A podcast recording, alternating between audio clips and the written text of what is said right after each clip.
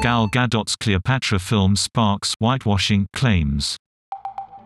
Critics on social media say the role of Egypt's famed ruler should go to an Arab or African actress.